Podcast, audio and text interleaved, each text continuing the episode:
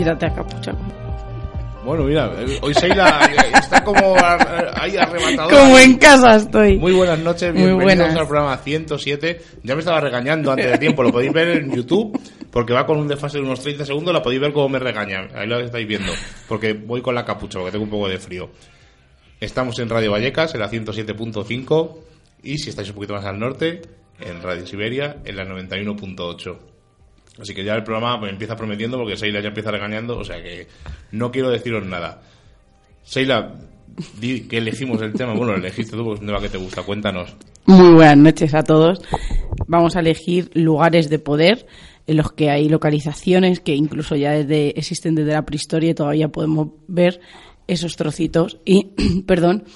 Y dónde vamos, por qué vamos a esos sitios, porque sentimos algo especial, porque hay una energía telúrica, porque hay algo mágico en esos lugares que todavía prevalece. Y yo, como siempre, voy a hacer un poco de trampas y voy a contar algunos sitios que no son tanto de poder, pero que yo creo que deberíamos visitar y acercarnos a verlos porque van a ser sitios bastante cercanos o sitios turísticos que tienen una historia. Incluso contactaremos con un par de compañeros a ver qué nos cuentan sobre algunos sitios. Como siempre, al mando técnico, mi hermano Jonathan Mondaza, que me saluda con la mano. No le podéis ver, la cámara no quiere, él no quiere que le veáis, pero si le queréis ver en persona, eh, podéis ver el programa de aquí en Madrid, del lunes, en Telemadrid, donde eh, hemos grabado unos cinco minutillos con unos compañeros de, allí de, de aquí en Madrid, en una mansión encantada que no se puede vender. Estuvimos tres horas con ellos, han emitido cinco minutos, es cosa de televisión. Además, eh, mola un montón verlo como tocan, cómo cambian, con la música, con el fondo. Es desde luego una obra de arte y, nos gusta cómo lo han hecho.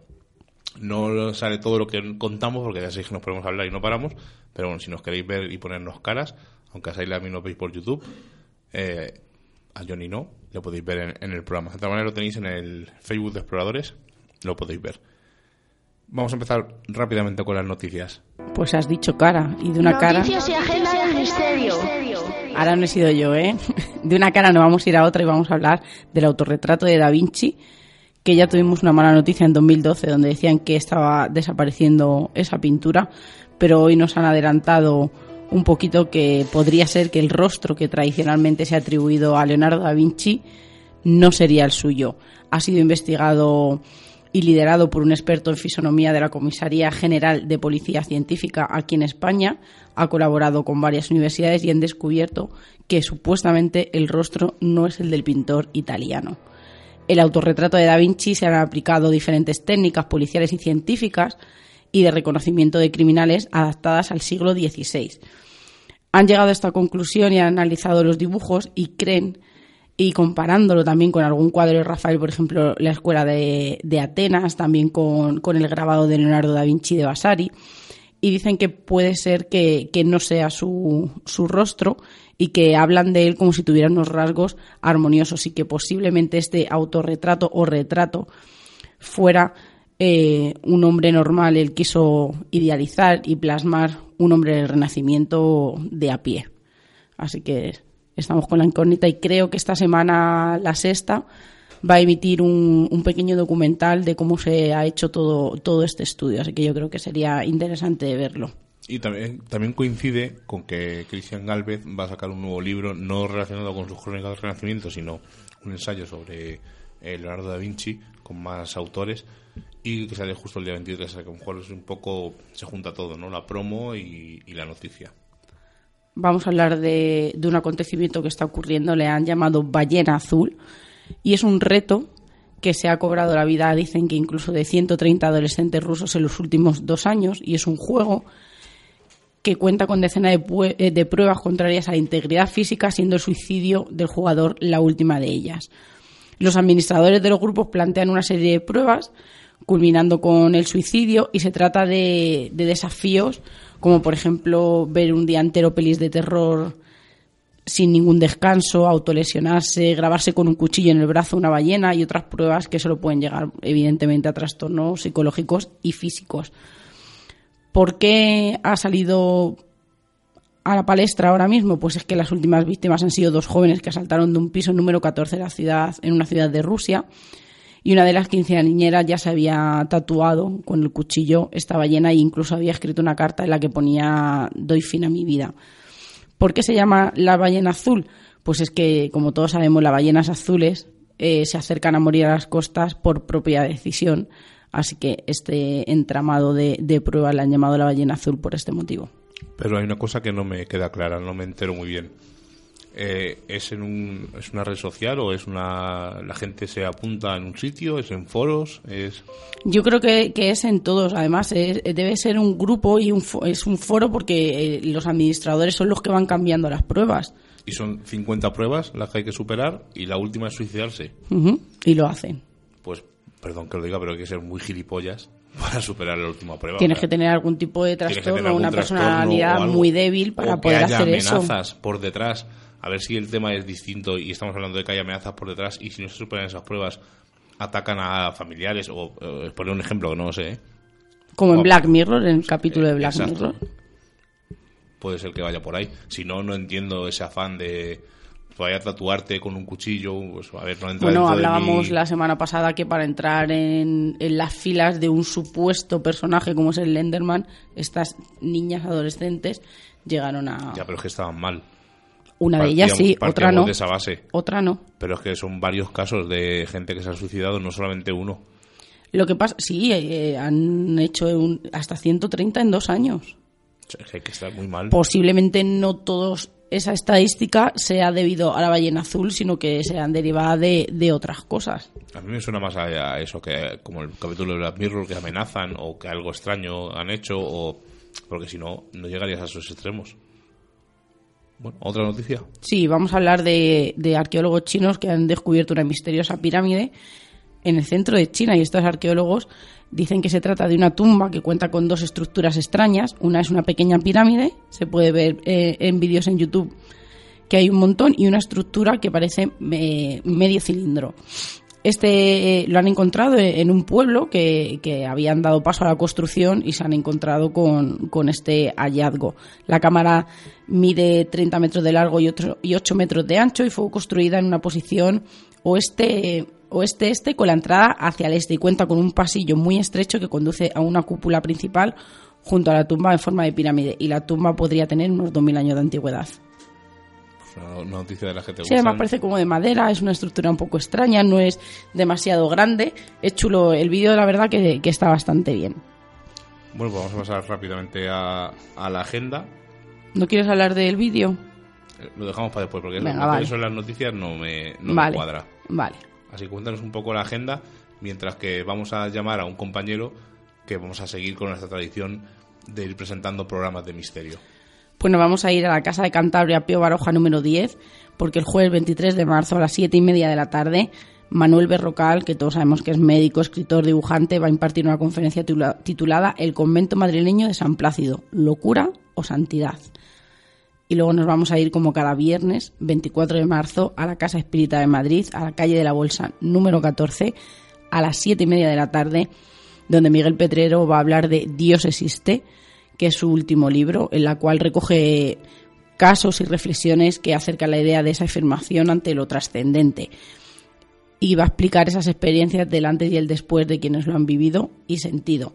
Y luego nos vamos a ir el jueves 30 de marzo a las 7 y media de la tarde, también en la Casa de Cantabria Pío Baroja número 10, donde Alfonso Hernández, que es ingeniero de telecomunicación, arquitecto de sistema, presidente, vicepresidente de la Sociedad Española de Parapsicología, va a impartir una conferencia titulada Los misterios de las plantas. Pues mira, nos dice Johnny que ya tenemos a, a Ralph al otro lado del teléfono. Así que Ralph, Rafael Piznar, buenas noches. Buenas noches, buenas noches y, agradecido contigo y por el programa, por la invitación. No, las gracias es a ti porque son horas introspectivas, son horas misteriosas, como nosotros decimos, ya a partir de las once y media, doce de la noche ya se acercan las horas misteriosas. Y tenemos una tradición de misterios en viernes que es presentar siempre a, a programas de misterio. Y tu programa, aunque no es de misterio precisamente, pero toca una de las ramas, eh, que es el mundo de los brujos. Cuéntanos cuándo empiezas, en qué canal, a qué hora, cuéntanos todo un poquito. Pues mira, eh, también es una hora muy acorde para el mundo de los brujos, porque los brujos empiezan también de madrugada a hacer su fechoría. Pero en nuestro caso no empezamos de madrugada. Empezamos la primera emisión el jueves 23, el próximo jueves, a las 10 de la mañana hasta las 11 de la mañana por la plataforma de WordPress Radio.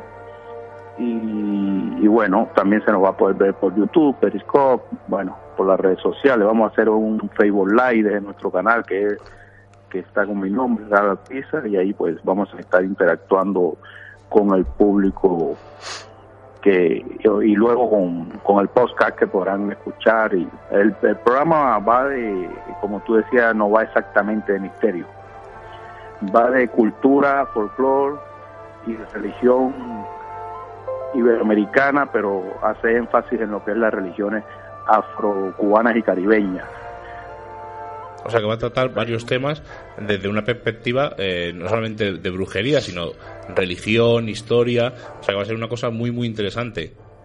Sí, sí, sí, no tiene nada que ver con brujería. Lo, lo, el tema de brujos es irónico. Porque luego eh, yo le contaba el otro día a alguien que, me entrevistaba sobre este sobre el programa de radio y le, le, decía, pues mira, lo que pasa es así, que si tú pones eh, cultura iberoamericana nadie lo ve, pero ahora tú pones el mundo de los brujos, todo el mundo va y lo escucha. Llevas toda la razón. Has, hecho un buen gancho ahí para, para pillar a la gente, di que sí. Pero de todas maneras es un tema súper interesante. Eh, además dominas mucho. ¿Tienes un libro? ¿Puede ser? Sí, sí, tengo un libro que se llama justamente así, El mundo de los brujos. Y, eres un experto en toda esta materia y eh, te lo dije por teléfono, hemos hablado eh, hace un par de días, pero te lo comento y te lo, digo en antena.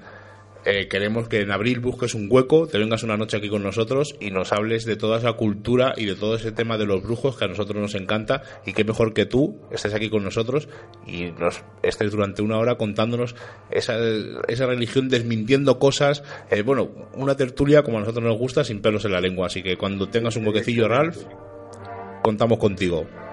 Sí, sí, excelente, sería excelente. Pues darte las gracias, desearte toda la suerte del mundo, que, que, lo pases genial. ¿Es tu primer programa de radio, por cierto? Eh, no, he tenido ya otros programas de radio. Ah, pues mira, estupendo. En España, sí es el primero. Pues nada, desearte toda la suerte del mundo, Ralph, y que el Misterios en Venice es tu casa y cuando quieras, aquí tienes un hueco. Así que de todas maneras, seguimos hablando para ver si en abril te vienes con nosotros y nos haces un, programilla de esos de brujo como nos gusta a nosotros. Sí, sí, sí, muy, muy, muy agradecido, muy agradecido. Pues estaremos en contacto. pues muchísimas gracias, Ralph, y un abrazo. Un abrazo, amigo. Un abrazo a todos, sí. Adiós. Pues de dar la bienvenida a un programa de radio, tengo que dar una nota un poco triste. Eh, no me he enterado muy bien pero creo que el programa de la Odisea del Misterio que presentamos en los primeros programas de, nuestro, de nuestra andadura, eh, creo que se ha acabado, creo que no van a hacer más y es una pena que nuestra amiga, nuestra amiga Mari y nuestro amigo Paco dejen el programa. Me imagino que será algo temporal también o, o van a embaucarse en nuevos proyectos, pero eh, creo que es de rigor comentarlo en, en la agenda. Pon la risa de nuestro amigo y vamos a escuchar un vídeo y lo comentamos muy rápido.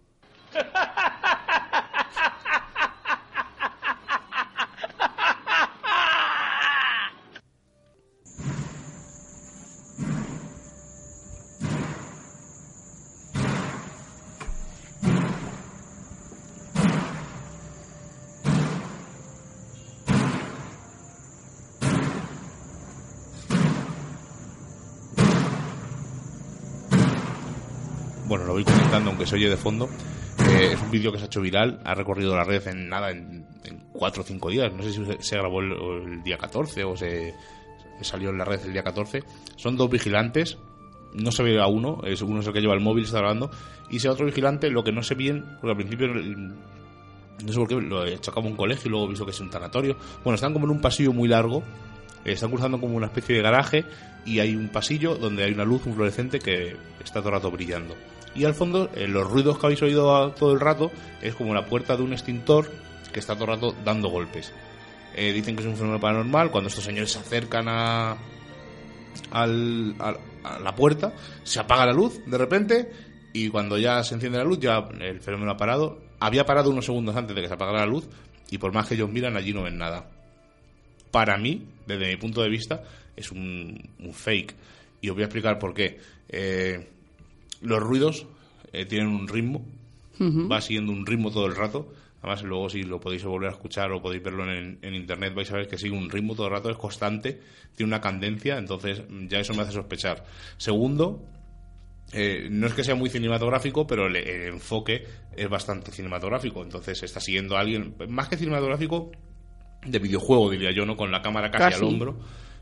Y lo más sospechoso de todo, que cuando están a punto de llegar, de repente se, apaga la luz durante unos 4 o 5 segundos. Que da tiempo a hacer lo que hubiera sido. Luego ellos, Claro. no lo he comentado, eh, registran el final del pasillo, que hay unas puertas, están todas cerradas, no hay nada, miran dentro, no, no ocurre nada. Pero esto es como los magos. Eh, si hubiera alguien metido dentro, que no lo sé, ojo, desde mi punto de vista, es posible O cualquier cordel o... o cualquier cosa, es posible que en el momento que se apaga la luz, esa- si hay una persona o lo que sea, le da tiempo a cogerlo, o la persona salir y ponerse detrás del móvil, que en ningún momento se ve lo que está grabando. Porque un hilo de pescar, por ejemplo, es, es bastante sólido y tiene bastante fuerza como para engancharlo y poder abrir y cerrar. A mí me daba más sensación de que era un muelle. O, o alguien. Para mí, mi sensación es que hay alguien dentro dando golpes, abriendo la puerta y cerrando, porque la puerta se ve en el vídeo cómo se abre y se cierra, eh, pero no se ve el interior en ningún momento. Y cuando ellos llegan, ya es cuando se apaga la luz. Mi sensación es que hay alguien dentro y en el momento de eso se baja y se pone detrás del móvil y no se le ve. Visualmente es impactante. Sí, es muy impactante y. Ha conseguido ser viral, sí, claro, que es lo que quería. pues objetivo conseguido. Creo que era grabado en Chile o no sé, no sé dónde era. Pero vamos, desde luego el vídeo, pues si podéis echarle un ojo, merece la pena. Bueno, pues vamos a pasar a lo porque has comentado toda la agenda, ¿no? Lugares de poder. que son? Vamos a hablar de esos sitios sagrados, de esos lugares telúricos que le dan una especial importancia al planeta porque ellos cumplen una gran cantidad de funciones como el equilibrio planeta- planetario, la conexión entre la Tierra y las, pers- y las dimensiones superiores y hacen que esa energía fluya de una manera diferente y nos afecte a nosotros y a cada persona de una manera especial. Estos lugares de alta energía se dan unas circunstancias que son las que nos gustan a nosotros, por las que estos sitios nos llaman tanto la atención, como hay un montón de testimonios en que todos estos lugares ha habido avistamientos de ovnis, comunicación con seres, eh, pueden ser terrenales de otras épocas, pueden ser eh, de extraterrenos, canalizaciones a nivel personal, expansiones de conciencia, esa sensación de paz que incluso hay mucha gente que va a meditar a estos lugares. Pero yo creo que, que deberíamos decir, por ejemplo, que, que un sitio sagrado puede definirse como un punto infinito, que para la Tierra y dentro y fuera de ella, como para la humanidad, para el estudio, y que pueden agruparse en varias categorías. Están las energías telúricas naturales, que pueden ser el oro, los cuarzos, los diamantes, esa fuerza que tienen los minerales, y luego están todos los recursos, ¿no? las montañas, los ríos, los océanos, los volcanes, en la que todas esas energías de agua conllevan una, una energía, eh, válgame la redundancia, que hace que todo, que todo esto eh, emane esa energía de la que vamos a hablar. Luego podemos hablar de esas construcciones hechas por el hombre, pues pirámides, catedrales construidas por arquitectura geométrica sagrada, todos esos monasterios, todas esas iglesias que están ahí por algo. Y luego vamos a hablar de los puntos de rejilla, que son- es muy importante, que son los puntos de alineación cósmica donde suelen cruzarse las líneas ley, que son esas rutas de energía que unen lugares sagrados y que se puede comprobar como algunos lugares eh, como iglesias o monumentos se encuentran unidos por una perfecta línea recta y puede ser eh, por agua, puede ser por otra, otro tipo de, de- de energía y de redes que son totalmente invisibles, donde estas líneas de energía se cruzan en un lugar exacto y siempre en este lugar exacto hay algún monumento megalítico, una ermita, una catedral o cualquier otro lugar sagrado. Bueno, pues voy a empezar haciendo trampas desde el principio. Ya estamos. Ya Quiero, quiero decir que no vamos a hablar eh, de los vórtices, porque es un tema que, que, o sea, encaja perfectamente con, con- con lo que vamos a hablar hoy, pero que es que desconocemos, es un tema totalmente desconocido para nosotros. Sabemos muy por encima, muy básicamente lo que son, y yo creo que deberíamos dedicarle un programa con profesionales, como por ejemplo con Epifanio, que entiende Con, con Benito, de- o con Benito de radiestesia. porque son gente que de verdad sabe, porque es una cosa muy complicada de, de entender y de, y de explicar. Claro, y para comentar algo y meter la pata, No, no. preferimos eh, dejarlo un poco de lado. Lo que también queremos decir es que estos sitios son casi todos, yo creo que, que todos son visitables. Eh, se puede ir y no queremos decir solamente que sean lugares de poder, como ha comentado Seila, sino que incluso hay sitios que la gente ha hecho que sean esos lugares como de poder o de peregrinación, eh, como este primer caso. Es un sitio muy cercano a donde estamos. Pues es por eso, porque cada uno que va siente una cosa diferente.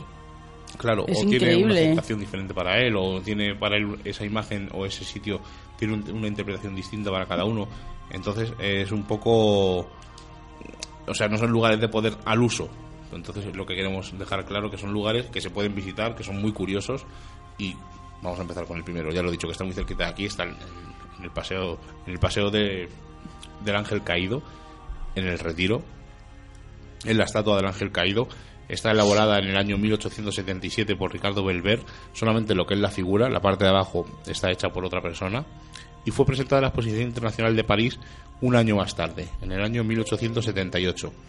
Pues en ella vemos al ángel caído, que está como luchando con una especie de serpiente, una serpiente que está por la parte de abajo, eh, tiene un rostro ahí de dolor compungido, es una estatua clara, y dicen que es la única estatua a San Lucifer. Esto no es cierto, lo comentamos hace mucho tiempo, pero siempre es bueno recordarlo. Es, eh, hay un montón y por el mundo hay muchísimas estatuas basadas en Lucifer. Eh, lo que os va a sorprender es lo que nos costó esta estatua. Costó 4.500 pesetas de la época, que ahora mismo sería una barbaridad. Eh, como todo el mundo se imagina, hubo muchas polémicas por poner en un parque público una estatua que hacía, digamos, homenaje al demonio o al diablo, a Lucifer, pero bueno, lo más intrigante de esta, de esta estatua es su ubicación. Dicen que desde un clavo que hay cercano, o incluso desde la misma fuente, eh, si midiéramos los metros hasta el nivel del mar, habría exactamente 666. Un tema que se ha discutido mucho sobre ello, pero que gente, eh, y esto lo hemos eh, leído en varios periódicos y de, varios testigos, dicen que hace mucho tiempo se hacían rituales alrededor de esta, de esta estatua y no hace tanto han, encontrado lenguas de, vaca. y cosas eh, clavadas en los árboles aledaños a esta, a esta plaza. Desde luego es una estatua que si venís a Madrid hay que visitar casi sí o sí y uno de los puntos emblemáticos que como veis no es que sea un lugar de poder, pero la gente, al ser esta estatua instalada ahí, la gente ha ido allí a adorar, a hacer fotos o a lo que ellos quieran, pero de luego visitarla, que es un lugar muy recomendable. Seila, tú sí vas a hablar de un lugar de poder por excelencia. Sí, pero lo que estamos hablando, que a lo mejor la estatua en sí no, pero el sitio en el que está ubicada es donde tiene la historia. Y vamos a poner un claro ejemplo, como por ejemplo es el Escorial. Nos vamos a ir a la Sierra de Madrid, a ese punto energético que es el Monte Avantos, donde ya incluso los íberos eh, contaban leyendas de, referidas a, fenómenos paranormales y donde ya ellos lo utilizaban como, sitio para hacer sus rituales y para hacer esas eh, reuniones y eh, para, para, dar el consenso a muchas de, de, las decisiones que se tomaban. Y es que no está ahí por casualidad. Felipe II en 1562 fijó este emplazamiento y que se terminó de, de, colocar la última piedra en 1584. La planta del edificio ya es una parrilla que, vamos, recuerda una parrilla por lo que dicen que, se ha afirmado que está allí en honor a San Lorenzo, al patrón que fue martirizado en Roma, asándole en una parrilla y cuya festividad se celebra el 10 de agosto, día en el que tuvo lugar la batalla de San Quintín pero esto no está elegido al azar. Felipe II era amante de, todo lo, de todo el misterio, de todo lo oscuro, de todos los sitios energéticos y lo que hizo fue buscar en sus bosques el sitio más telúrico, el sitio que más energía tenía y contrató a una comisión de personas en las que, en las que sabían lo que estaban haciendo y encontraron evidentemente unas corrientes telúricas que se cruzaban continuamente y bajo la falda del Monte Avantos y al lado de un bosque llamado La Herrería, que es el antiguo lugar sagrado de tiempos inmemoriales, los expertos comisionados fijaron el punto exacto donde se construiría el Real Monasterio. Dice la leyenda que cuando hallaron el futuro emplazamiento, se levantó de repente un fuerte viento, cayó un rayo, incluso los tiró al suelo. Decían que era el mismísimo diablo que se sentía enfurecido porque le iban a, atacar sus, dominios. Que deciros que, no es un sitio al azar, sigue unas pautas matemáticas, astronómicas, religiosas precisas Incluso dicen que, tiene una variación de 16 grados eh, respecto a todos los puntos cardinales. Ya toda la simbología que rodea al monasterio del Escorial tiene un hermetismo total, porque dicen que, que era algo como que él quería, como que la fe pura eh, iba corrompiéndose poco a poco y él no quería eso y ponía, como dicen, las bolas ¿no? de los patios estratégicamente para que la fe siguiera dentro de, esos muros. Pero todo esto no hubiera sido posible sin el hebraísta Benito Arias Montano, que es un hombre que estaba protegido por, por Felipe II, porque siempre estaba en las garras de caer en la, en la Inquisición. Y es que pertenecía a una extraña sociedad secreta cristiana llamada la Familia de la Caridad, donde era una secta heterodoxa que basaba su doctrina en la identificación personal con la divinidad. Han sido miles de personas las que han estudiado el escorial, todos han llegado a la conclusión de que eso no está allí, de que esas energías telúricas y esas corrientes de agua que se cruzan eh, hacen algo del escorial algo increíble e incluso todos sabemos que, también dicen que se construyó allí para tapar esa boca del infierno que se halla dentro del edificio religioso y que se hizo un monasterio para sellarla a modo de talismán. Además cuentan la leyenda del perro negro y un montón de historia sobre este lugar. El cuadro del bosco. Exacto. Pero eh, hablar de Escorial, sin hablar de, aparte de la tumba del niño Pedrín que está por allí cerca en el Monte Avantos, hablar del Escorial sin hablar de la silla de Felipe II, creo que sería un craso error. Y también es un lugar relacionado con el poder y vais a ver por qué. Se, bueno, la silla de Felipe II es una roca de granito que está situada en lo alto del, monte llamado Machota Alta y está a 1466 metros de alto con respecto al nivel del mar. Eh, pertenece al Escorial y para subir eh, hay como dos. Eh, bueno, se sube, se aparca muy bien. Al lado hay una, una esplanada y se suben unas escalerillas y hay como dos piedras donde han construido unas escalerillas y han hecho como, un, como una silla son, para que os hagáis una idea, el que no haya ido, como una especie de sofá, pero hecho en piedra. Y desde allí se ve todo lo que es el Escorial. E incluso si hace, hay días que hace buen, buen tiempo y te lo permite, se ve el llamado skyline de Madrid al fondo. Se cuenta la leyenda, porque hay tres teorías que las vamos a comentar. Cuenta la leyenda que Felipe II se subía a esta roca y desde ahí observaba eh, cómo construían las obras del Escorial. Como ha dicho Seila, fue mandado construir eh, por la victoria sobre los franceses en la batalla de San Quintín. Posteriores investigaciones eh, han demostrado, o casi han demostrado, que realmente Felipe II allí nunca estuvo. Y que esto era un altar prerromano en el que se celebraban sacrificios animales. Y tras la llegada de los romanos se, se dedicó este altar al dios Marte.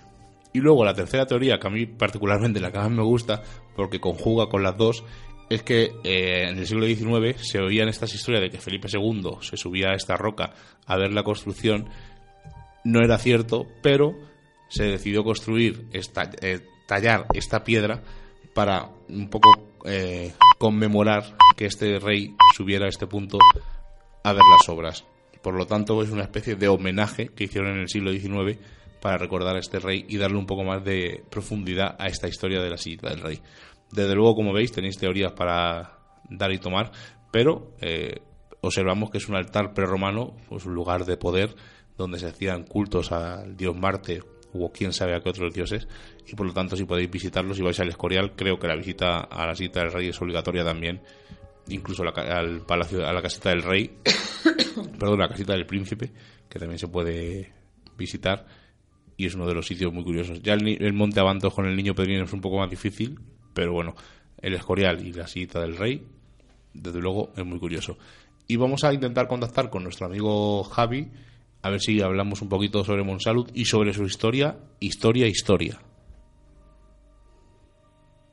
Y estamos hablando de lugares de poder, estamos hablando de lugares donde va mucha gente y tenemos la suerte de, de, poder visitar un sitio aquí muy cerquita de Vallecas, aquí en, Cuenca, que está aquí al lado, y tenemos también la suerte de conocer a la persona que lo gestiona, que es nuestro amigo Javier. Javi, ¿qué tal? Buenas noches. ¿Qué tal, Miguel Ángel? ¿Cómo estáis? Un abrazo grande. Encantado de que estés aquí con nosotros, eh, compartiendo en estas horas introspectivas eh, unos minutillos de radio. Y estábamos hablando de lugares de poder y hemos visto, pues hemos enfocado lugares de poder por el, porque hay sitios donde hay energías telúricas, pero eh, también nos interesaba por qué se, construyen estos sitios históricamente, por qué el monasterio de Monsalud está construido precisamente ahí. Sí, es verdad que he oído comentarios acerca de que el monasterio de Monsalud está en sitio efectivamente con corrientes telúricas, etcétera, ¿no? Pero bueno, evidentemente con mi papel como arqueólogo no es, no es este eh, que nos ocupa, ¿no? Yo voy a hablaros un poco a nivel eh, estratégico, ¿no? ¿Por qué se sitúa el monasterio de Monsalud en este lugar y no en otro?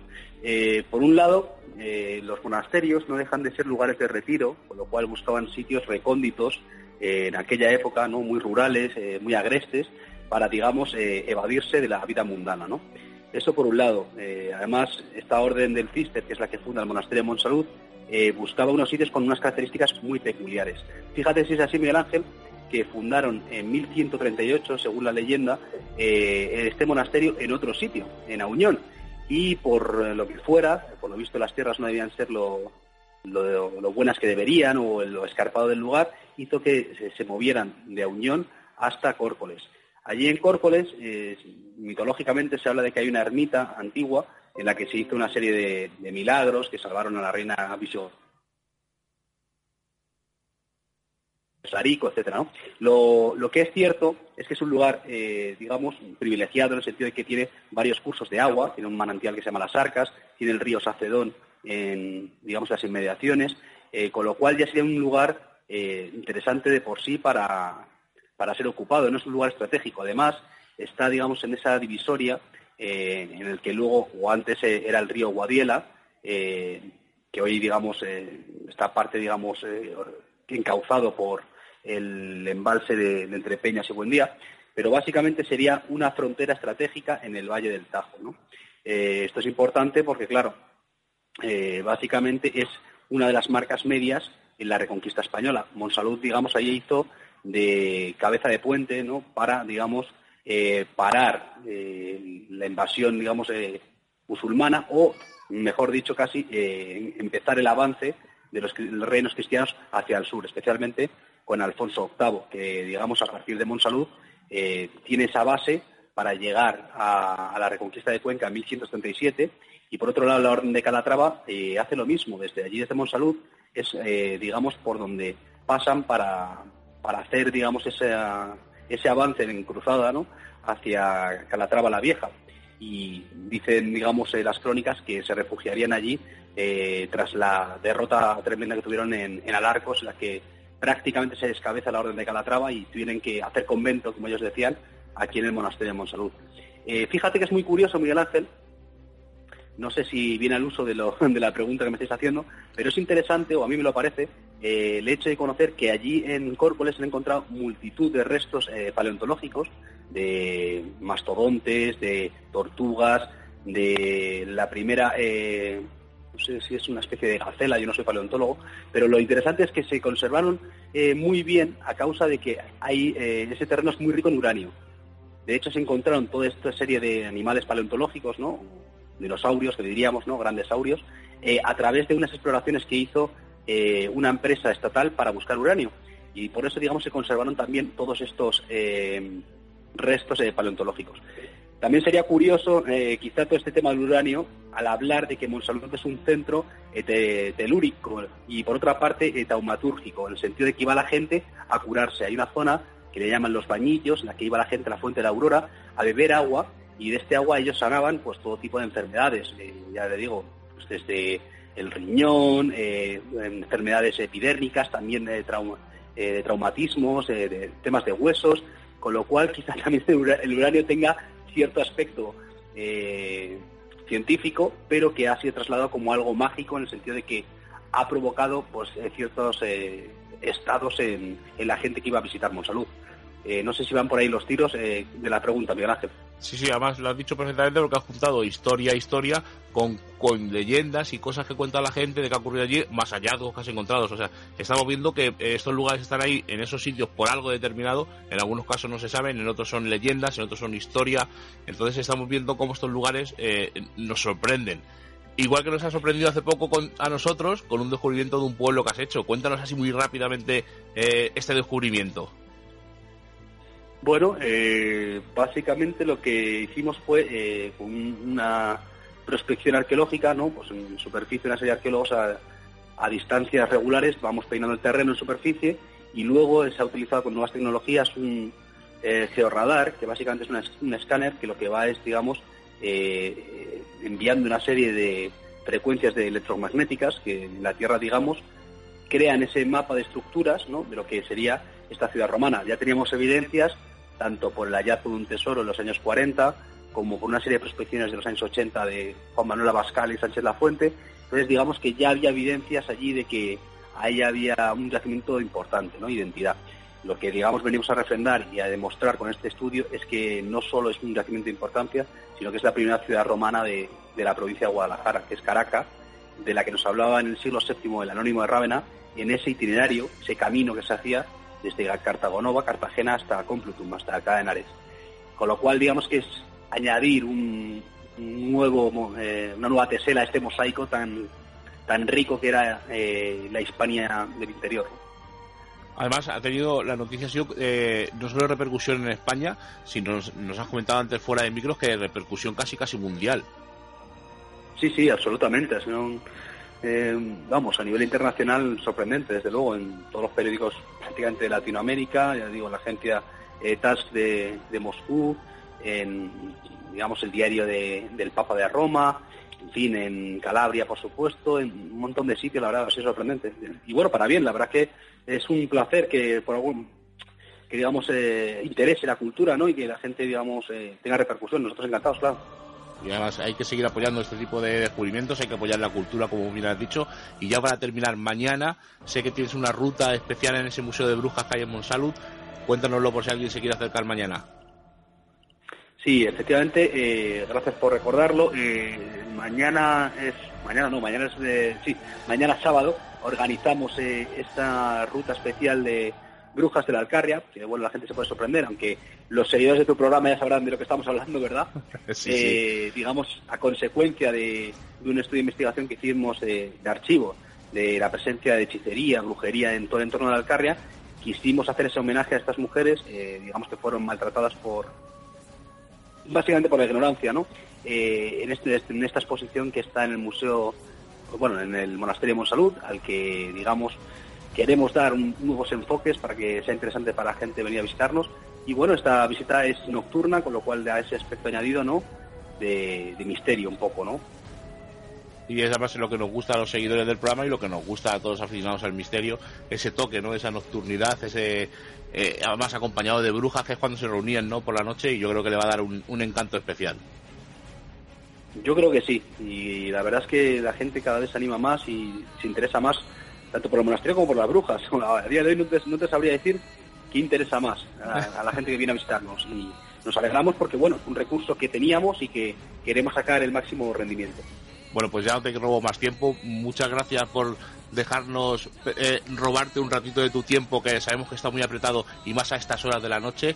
Y nada, desearte toda la suerte del mundo y prontito iremos a verte y te daremos nuevas noticias y seguiremos eh, contando contigo para que nos sigas contando estos descubrimientos que haces. No, por supuesto, encantado, ya sabéis que sois unos amigos para mí y encantado de, de colaborar con vosotros siempre, siempre que sea posible. Vamos, aquí tenéis a lo que queráis un amigo y, y en fin, nada, Miguel Ángel, desearos lo mejor, felicitaros por los 100 programas y que espero que haya muchos más.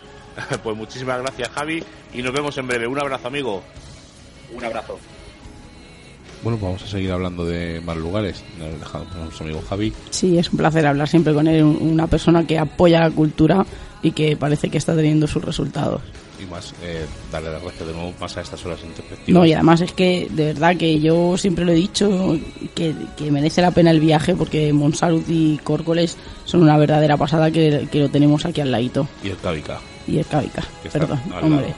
Está todo en Córcoles. Pues sí, en Córcoles, Guadalajara, tanto el monasterio Es una pasada, de verdad. como la ciudad romana. Cuéntanos. un Vamos a hablar, sí. Bueno, pero esto, esto- esto sí que es trampa. No, no es un trampa, sitio- no es trampa. Ahora me vas a escuchar que no es trampa.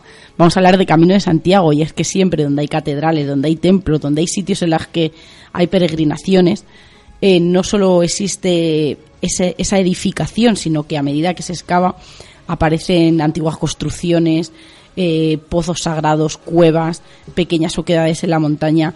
Y yo creo que, que teníamos que decirlo, el Camino de Santiago es un, es un camino mágico, es una andadura personal o religiosa para muchas personas, pero va de oeste a oeste y dicen que casi todos estos caminos que hay, por ejemplo, desde Francia o Inglaterra, llevan ese, esa ruta, ¿no? De, de este a oeste.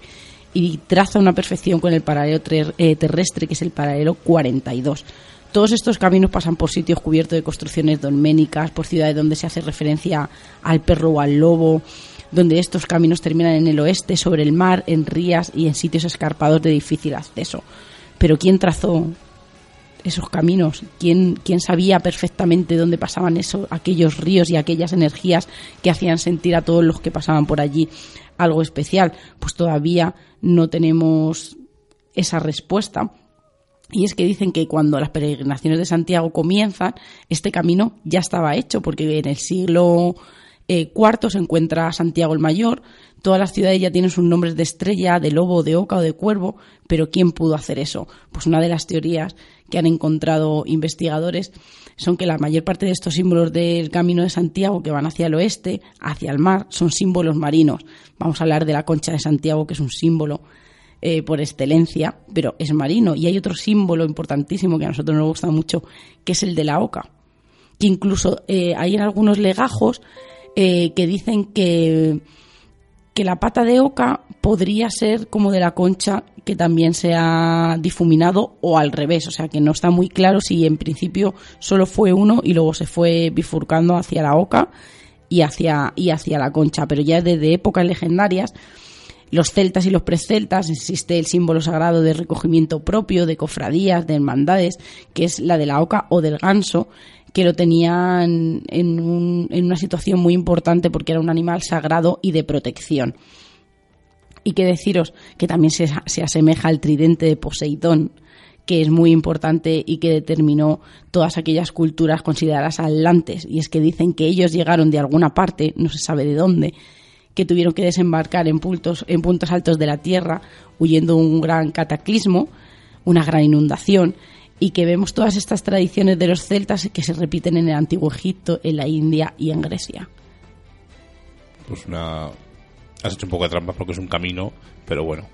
Pero es todo telúrico, porque es verdad que en todos los sitios se va encontrando yacimientos, eh, eh, cuevas extrañas, cuevas, cu- eh, cuevas con mucha cementerios, que nos dijo Álvaro, que eran con cruces celtas, cementerios que eran muy, muy atractivos de ver y que tienen mucha historia, y todas esas aldeas en las que se cuentan millones de historias de aparte de peregrinos de todos esos hechos extraños para ellos que ocurrían en tiempos ancestrales.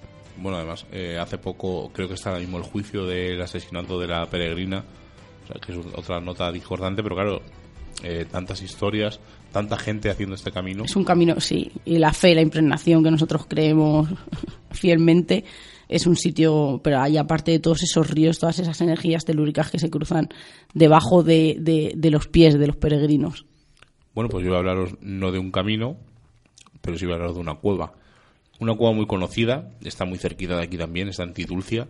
Fue descubierta en el año 1952 y hay muchas hipótesis sobre su creación. No se sabe exactamente eh, el origen de esta cueva. La más famosa, por así decir, es una que está basada en una leyenda castellana que se llama La aparición de la cruz al cardenal Cisneros. Dice que este hombre pase- paseaba por Bayona, que era la antigua Tidulcia, y se le apareció una cruz en el aire, y este hombre interpretó que era la misma cruz que se le había aparecido a Constantino como señal de victoria para ganar la batalla del puente Milvio. Esta fue la razón por la que el cardenal mandó construir un humilladero, que luego posteriormente se hizo una ermita, y también la cueva. Hay otra eh, que dicen otra teoría que dicen que la construyó eh, un, un granero, o sea, un, señor que tenía una granja, un granjero, perdón, y que la usaba como granero. Y eh, hay más teorías mm, diciendo que puede ser incluso eh, perteneciente a la orden del Temple y que fue una construcción esotérica subterránea templaria. Eh, es cierto que dentro de la cueva hay un, ahí está escrita una cruz templaria, pero no hay confirmación de su, de su fecha, de su data. Entonces, eh, algunos estudiosos dicen que la atribuyen a grupos neotemplarios, por lo tanto no sería de la orden del temple.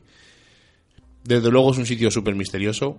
Eh, curiosamente, en los solsticios de invierno y de verano se acercan muchísimas personas allí a celebrar ceremonias. Y dice el dueño eh, de la cueva, porque está ubicada encima de un restaurante, que tiene esta cueva tiene un mensaje ocultista que solamente se revela a la gente que está iniciada o a un 20% de la gente que visita esta cueva. Eh, sobre todo a mujeres que saben eh, captarlo, que saben traducirlo, porque captan vibraciones y manifestaciones que dicen que se supuestamente se producen allí. Dicen que si pides un deseo dentro de esta cueva y se hace realidad, tienes que volver para dar las gracias eh, o, con, mediante flores o encendiendo velas. Eh, dicen, hay muchas leyendas, que dentro de la cueva hay una energía especial. Hay muchas historias sobre gente que ha grabado psicofonías en su interior y fotos extrañas, como de, energías. Además, eh, eh, los componentes de la escóbula, Juan Ignacio Cuesta y Jesús Callejo, van muchas veces y van muchas veces a estos solsticios, sobre todo el de verano. Y hay algún vídeo por Telemadrid en el que se ve y dice, hay una, una, frase, y la cito textualmente, nadie que haga el recorrido por esta enigmática cueva quedará inmune de tener alguna rara o extraordinaria experiencia que parecerá hecha por la imaginación, aunque en realidad es una experiencia psíquica, mística o espiritual. También sabemos de eh, amigos como Pablo Moreiras, que celebra eh, todos los años una cena eh, con gente relacionada con mundo parapsicológico y con gente que se quiere apuntar en la cueva de la luna y luego bajan allí a, a recorrerla. Por lo tanto, es un lugar al que se puede acceder. creo que simplemente eh, si vas a cenar y dices que quieres acceder, te la abren al acabar el servicio de cenas porque tienes que acceder a la cueva eh, justamente por la cocina, que es donde está el hombre eh, cocinando. Entonces, hasta que no se acaba el servicio de cenas, no puedes entrar. Pero desde luego es un sitio al que se debemos ir y digo debemos porque nosotros todavía no hemos ido y es una asignatura pendiente que tenemos. ¿Vas a hablar de otra cueva? Sí, además me pareció muy curioso y lo que me encantaría saber de, muchas cosas de las que contamos en el programa es de verdad eh, el, germen. Y ahora me vais a entender porque vamos a hablar de Cueva La Ratona, que se encuentra en Olla de Huesca, en la población de Sesa, que está a unos 24 kilómetros de, de la capital de Huesca, y deciros que es un rincón súper curioso y vamos a hablar de una roca de poder o fecundante situada en las cercanías de esta población y la conocen como la cueva La Ratona. Nos encontramos que hay otros dos, otras dos cuevas preparadas eh, por los ancestros que también se realizaban ritos de fecundidad y la exaltación eh, femenino y que tiene de verdad eh, una, una, peregrinación de, de, mujeres, en este caso, impresionante. Y es que vamos a decir que son unas oquedades que han sido labradas por los antepasados y que se asemejan en forma al aparato reproductor de las mujeres. Obliga esta construcción a introducirse en ellas, en cunclillas incluso arrastrándose, y llegan a, un, a una especie de, de túnel en el que se asemeja al útero, y se tienen que, tumbar en posición fetal. Y dicen que ahí es donde ocurre el milagro, entre comillas, y me parece un sitio muy, muy curioso. Y luego tienen que salir como si salieran por el pasillo que emula las partes mucosas de la cavidad genital femenina. Y deciros que, que todas estas historias y, esta, y, estas, y estas cuevas florecieron en el siglo X en pleno apogeo de la colonización árabe. Y digo que me encantaría saber la historia de verdad porque una de mis teorías, ¿no? Que alguien que no podía tener hijos, que, lo estaba pasando mal, llegó a una de estas rocas, se sentó eh, y, quedó embarazada y, se achaca a ese a esa roca, ¿no? A, a, ese milagro, por así decirlo. Así que yo creo que lo bonito es pensar en esas teorías, en por qué esa gente va allí a hacer esos rituales. Y más este, que, que fijaros que, que, conlleva el arrastrarse, estar de cuclillas, eh, cuclillas perdón, y casi nacer de nuevo. Me has recordado de la no sé qué virgen es, porque yo en vírgenes no. que toca una piedra y dice a partir de allí saldrá el agua, creo que es la Virgen de Lourdes o. Puede ser, sí, porque todas tienen aguas milagrosas, pero. El tema de la Virgen sí que se presenta los pastorcillos y le comenta que tocando esa piedra a partir de ahí saldrá agua, creo que es Lourdes. O Fátima también. Fátima, no sé. Eh, me lío porque a mí el tema de la. Ya lo hablamos en su día eh, de las vírgenes, pero me decanto más por las apariciones Mariana, marianas extraterrestres. por supuesto. Pero bueno, voy a hablar de otro sitio muy curioso. Eh, está un poco más alejado de aquí de la Comunidad de Madrid, pero merece la pena ir. Estamos hablando de los dólmenes de Antequera. Están a unos 3 kilómetros a las afueras de, Antequera y son eh, es un conjunto megalítico compuesto por tres dólmenes. El dolmen de Menga, el dolmen de Viera y el dolmen del Romeral. Están fechados entre los años 2000 a.C. y 1800, pero eh, estudios posteriores incluso dicen que algunos están construidos incluso a 2500 años antes de Cristo. Es muy curioso porque el dolmen de Melga, eh, que es el primero, que es el, vamos a decir, el más importante, eh, sorprende por sus dimensiones. Son 25 metros de largo por 7 de ancho. Algunas casas, cuando al principio de los mileuristas, eran más pequeñas que este dolmen incluso. Está formada por siete grandes monolitos cuadrados en cada lado y una enorme piedra que forma la cabecera. Luego tiene cinco grandes losas de piedra horizontales que descansan sobre tres pilares centrales, convirtiendo la cámara en una impresionante galería sobre la que se aprecia desde fuera el montículo de tierra que cubre el dolmen de unos 50 metros de diámetro. Es el único de los dólmenes que tiene unas inscripciones de figuras antropomórficas situadas según se entra en la parte izquierda y eh, por estas singularidades es uno de los más importantes incluso de Europa. Eh, está orientado hacia la Peña de los Enamorados y esto dice que da un carácter casi excepcional, que es una cosa muy curiosa, porque el segundo dolmen, que está a unos 70 metros, el dolmen de Viera, eh, está orientado hacia la salida del sol, que es una cosa más normal. Se trata de un sepulcro de galería cubierta formada por un corredor de acceso y una cámara de sección cuadrada a la que se accede mediante una puerta, labrada en un monolito. El corredor, de unos 19 metros de largo, o sea que es bastante, bastante largo, se conserva completo en un espacio formado por ocho os- ortotastos, que son el- las formas de las paredes del monumento funerario. Que no sabíamos, cuando lo he leído no sabía exactamente lo que era. Tiene ocho en el lado derecho y siete en la parte izquierda.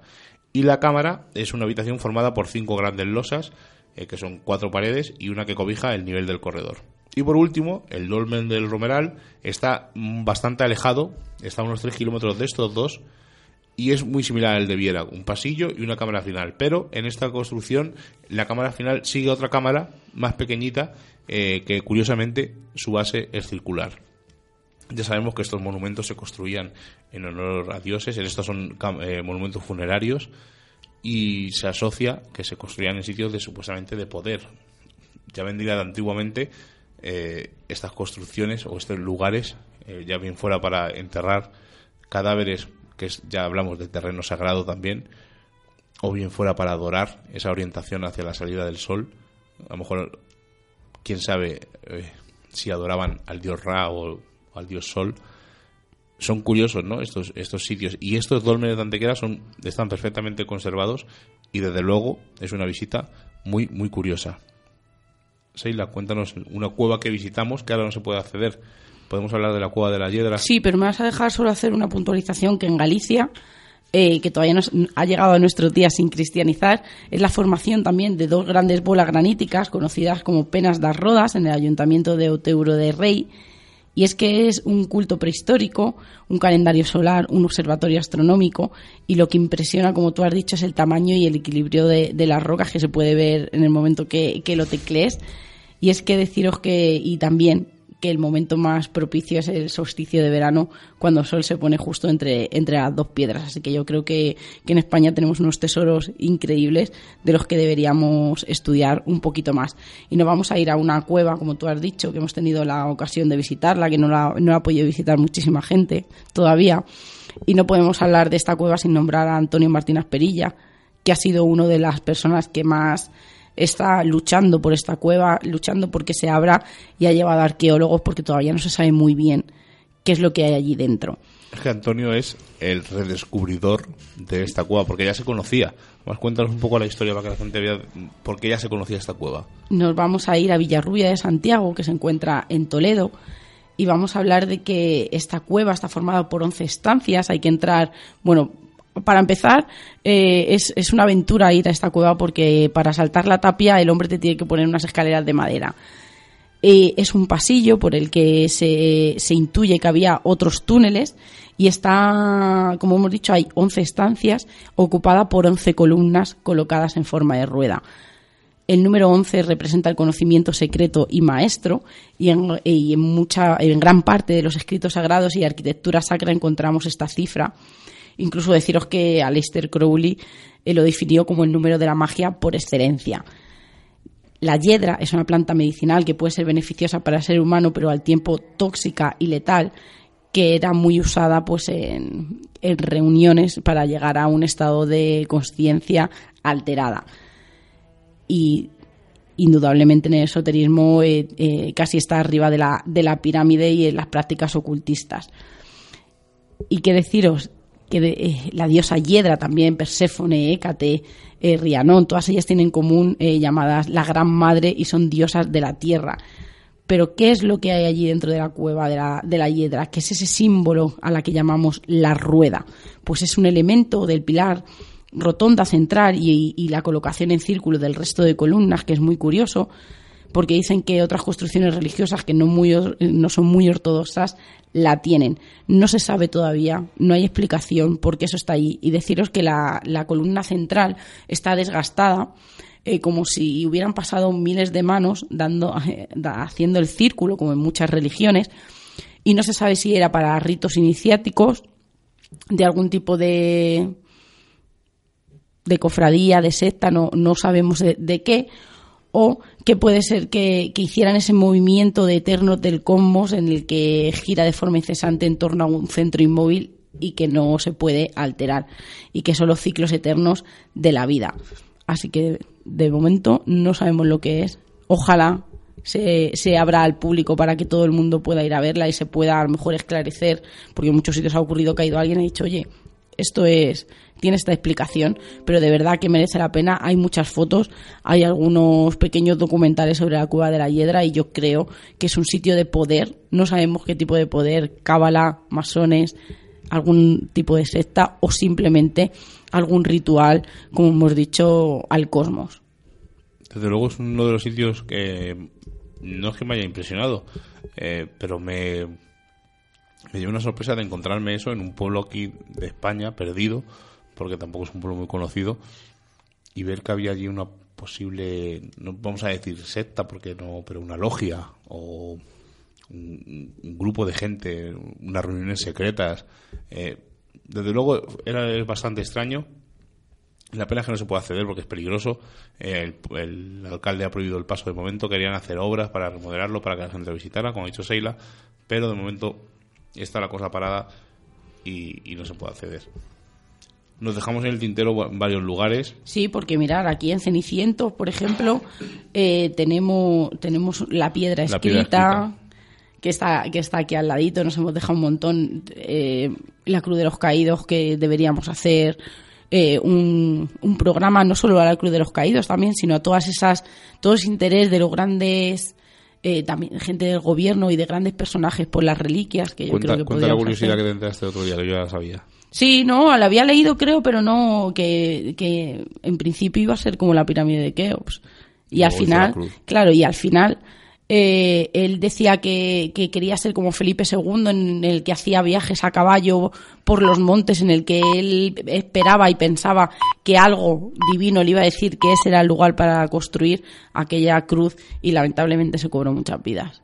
Y también os podemos decir que desde el Palacio del Canto del Pico, y eh, eso no está allí de por la casualidad. terraza, más, la terraza principal eh, está orientada a la Cruz de los Caídos y es se ve perfectamente. Se ve perfectamente. Es además, una línea recta, además. Sí, sí, en, perfecta línea recta y se ve en toda su amplitud. O sea, es que está, la casa está orientada sobre todo hacia la, la Cruz de los Caídos. Nos dejamos el, la ermita de San Bartolomé en el río Lobos, nos dejamos muchos sitios, nos dejamos Montserrat, la Puente Grande en Ocaña. Porque es un, no es que sea un sitio eh, telúrico, pero... Bueno las energías que hay allí, cómo está construida esa fuente para que sin ningún mecanismo eh, se vaya llenando. Esa teoría de la logia y los masones. Y queremos hablar con Susana, con la guía de Ocaña, y lo dejaremos para más adelante. Así que nos despedimos. La semana que viene, Seila. Vamos a hablar de Da Vinci y vamos a hablar de otra cosa, pero creo que merece la pena con, con esto que, que ha ocurrido hablar de Da Vinci, de, de su vida, y es que no me extraña que, que él diera... Espera, espera, Íbamos a hablar de Houdini, pero como dos compañeros... Sí, no. no, no, no, no íbamos a hablar de Houdini. Mm, dos- hablaremos en un futuro. Sí, por Pero de supuesto. momento no. Además, eh, los recomiendo los dos programas, tanto el de Álvaro Martín como el de Jesús Ortega, El Dragón Invisible y Eco de lo Remoto, hablando sobre Houdini. Es uno de los personajes que más me gustan, eh, junto con ya del Destripador y Leonardo da Vinci. Así que si podéis escucharlos. Sí, además yo siempre pienso cuando salí de la exposición de Leonardo da Vinci dije, madre mía, este hombre no tuvo vida, eh, la dio todo al conocimiento y no me extraña, ¿no? Porque a veces si te obsesionaras con, por ejemplo, con el programa de hoy, con encontrar esa pieza clave, con ese germen, te volverías loco y es que no tendrías vida para poder estudiar todo aquello. Así que vamos a hablar de sus cuadros, de todos los enigmas, qué pasó con él eh, ese tiempo que estuvo desaparecido, quién fue de verdad Leonardo da Vinci. y su repercusión en el tiempo actual, porque está más metido de lo que nos pensamos y su figura eh, sigue estando en el día a día con nosotros. Y me gustaría que viniera Pequeño Explorador porque es un fanático total de Leonardo da Vinci. Me despido de mi hermano Jonathan Mendaza. Seila, buenas noches. Muy buenas noches, Miguel Ángel. Como ya hemos pasado el umbral mágico de la medianoche y nos reclama el misterio, nos ocultamos nuevamente en nuestras guaridas a seguir con nuestra vida mundana. Y la próxima semana nos volveremos a encontrar con nuevos temas del misterio, los cuales no revelaremos en su totalidad porque recordad, estáis escuchando en Radio Vallecas en la 107.5 y en Radio Siberia en la 91.8 Misterios en Viernes. Hasta la semana que viene.